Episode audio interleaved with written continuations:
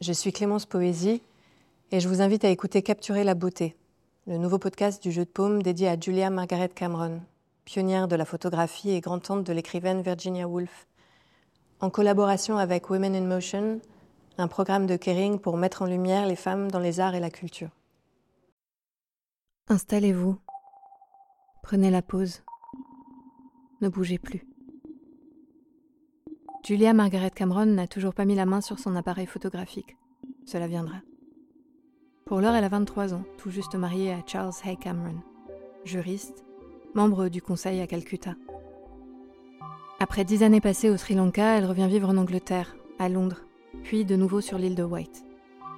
Débordante de générosité, Mrs. Cameron accueille chez elle le monde entier, adopte plusieurs orphelins en plus de ses six enfants, couvre ses proches de cadeaux importés des Indes dépense aussi bien son énergie que sa fortune à toutes sortes de projets. Mais surtout, l'écriture lui permet de libérer sa créativité. Elle noircit des pages et des pages, des lettres et même l'ébauche d'un roman.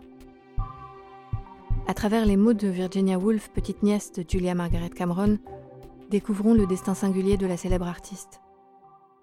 Je suis Clémence Poésie. Vous écoutez Capturer la beauté.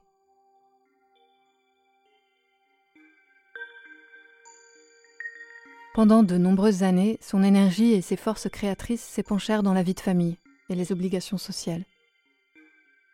En 1838, elle avait épousé un homme très distingué, Charles Hay Cameron, un philosophe et juriste bentamite érudit et de grand talent, qui exerçait la fonction, auparavant occupée par Lord Macaulay, de quatrième membre du Conseil à Calcutta. En l'absence de l'épouse du gouverneur général, Mrs. Cameron était à la tête de la Société européenne aux Indes. Et ce fut cela, selon Sir Henry Taylor, qui l'encouragea à mépriser les bienséances à son retour en Angleterre. Elle avait peu de respect, en tout cas pour les usages de Potney. Elle appelait son majordome Montbrave, d'un ton péremptoire. L'été, vêtue d'ondoyants peignoirs de velours rouge, elle marchait la moitié du chemin en pleine chaleur avec ses amis jusqu'à la gare, tout en remuant une tasse de thé. Il n'y avait aucune excentricité qu'elle ne se serait permise pour eux aucun sacrifice auquel elle n'eût consenti pour quelques minutes supplémentaires passées en leur compagnie.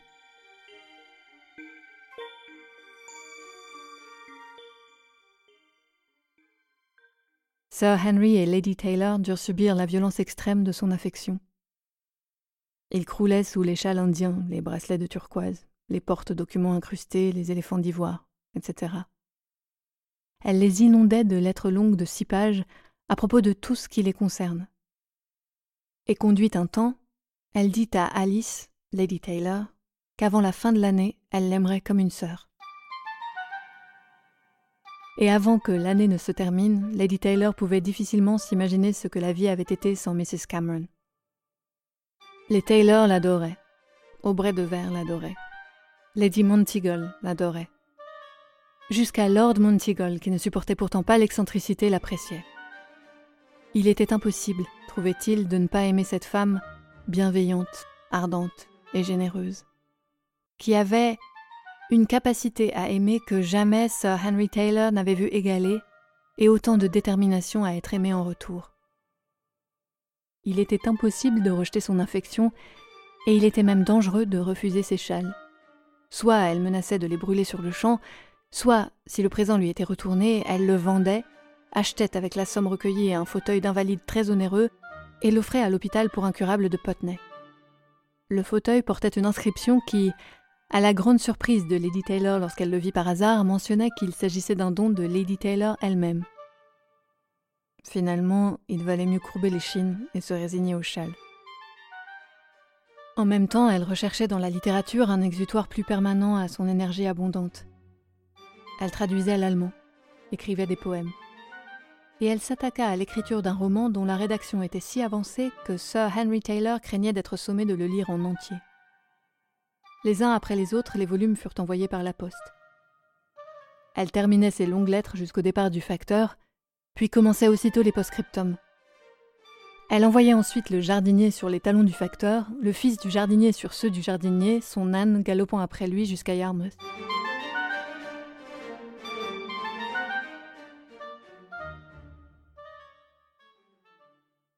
À la gare de Wandsworth, elle écrivait page sur page à Alfred Tennyson, jusqu'au moment où, comme elle pliait sa lettre, elle entendait le train siffler, puis les cris des porteurs, le train menaçant de partir sans l'attendre. Elle devait alors se résoudre à confier le document à des mains étrangères et descendre les marches en courant. Tous les jours, elle écrivait à Henry Taylor, et tous les jours il lui répondait. Peu de choses restent de cette énorme volubilité quotidienne. L'époque victorienne tua l'art épistolaire par excès d'attention. Utiliser la poste était devenu trop facile. Un siècle auparavant, une dame assise à son secrétaire était guidée par certains idéaux de logique et de retenue. Une lettre qui coûtait tant d'argent à envoyer et qui suscitait tant d'intérêt requérait du temps et de l'attention. Avec Ruskin et Carlyle comme modèle, des services postaux à encourager, un jardinier et son fils et un âne au galop pour rattraper son inspiration débordante, l'économie n'était pas nécessaire, et l'émotion convenait sans doute mieux à une dame que le bon sens. Ainsi, le fait de se plonger dans les correspondances privées de l'époque victorienne revient à s'immerger dans les joies et les peines des grandes familles, à partager leur tout, leurs rhumes et leurs mésaventures jour après jour, si ce n'est heure après heure. Le degré d'affection familiale était très élevé. La maladie provoquait des avalanches de questions et de marques d'attention. On observait avec inquiétude le temps qu'il faisait pour savoir si Richard prendrait la pluie à Cheltenham ou si Jane attraperait froid à Broadstairs. Un grave écart de conduite de la part des gouvernantes, des cuisinières ou des médecins. Il s'est montré d'une négligence condamnable, d'une profonde ignorance, disait Mrs. Cameron du médecin de famille. Était exposé à grand renfort de détails, et la moindre entorse à la morale familiale était traquée avec vigilance et abondamment relatée.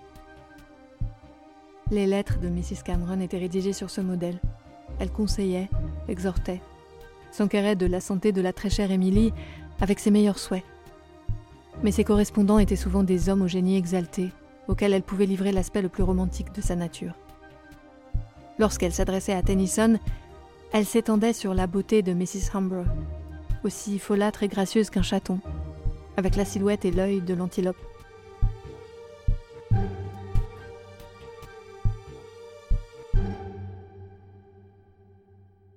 Puis un teint, ou plutôt une peau sans défaut, telle la feuille de cette fleur parfaite, le magnolia. Une fleur qui, je pense, est mystérieuse dans sa beauté comme si c'était la seule chose restée intacte et pure du jardin d'Éden.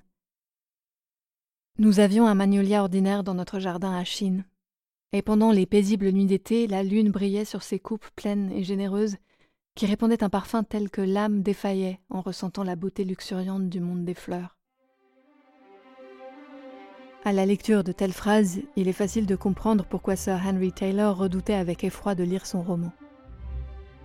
Son génie, dont elle est abondamment pourvue, est trop profus et redondant, ne faisant pas la distinction entre la tournure heureuse et celle malencontreuse, écrivit-il. Elle se nourrit de superlatifs comme de son pain quotidien. Mais l'apogée de la carrière de Mrs. Cameron était imminent. En 1860, les Cameron achetèrent deux ou trois maisons couvertes de roses à Freshwater, les réunirent et ajoutèrent des dépendances pour contenir les débordements de leur hospitalité. Car à Dimbola, le nom venait de la propriété de Mr. Cameron à Ceylan, tout le monde était bienvenu. Les conventions n'y avaient pas leur place. Mrs. Cameron invitait à déjeuner une famille entière tout juste rencontrée sur le bateau à vapeur sans leur demander leur nom. Elle conviait un touriste sans chapeau croisé sur la falaise à entrer et à se choisir un couvre-chef. Elle recueillait une mendiante irlandaise et envoyait son enfant à l'école avec les siens. Que va-t-elle devenir se demandait Henry Taylor. Mais il se consolait à la pensée que même si Julia Cameron et ses sœurs étaient plus riches d'espoir que douées de raison, l'altruisme était néanmoins chez elles plus fort que la sensiblerie, et elles menaient généralement à bien leurs entreprises excentriques. En effet, l'enfant de la mendiante irlandaise devint une belle jeune femme, ainsi que la domestique de Mrs. Cameron.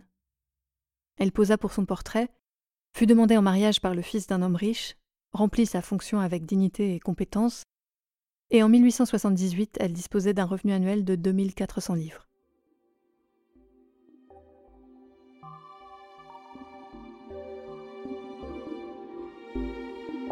Ce texte vous a plu? Rendez-vous à l'épisode 4 pour entendre la suite, ou directement au Jeu de Paume à Paris pour découvrir l'exposition Julia Margaret Cameron, Capturer la beauté, du 10 octobre 2023 au 28 janvier 2024. Capturer la beauté est un podcast du jeu de paume animé par moi, Clémence Poésie. Le texte lu est celui de Virginia Woolf. Les petits mots d'introduction sont ceux de Luc Tailleur. La musique est signée David Rampillon. Si vous aimez ce podcast, n'hésitez pas à nous le faire savoir en laissant étoiles et commentaires sur votre plateforme d'écoute préférée.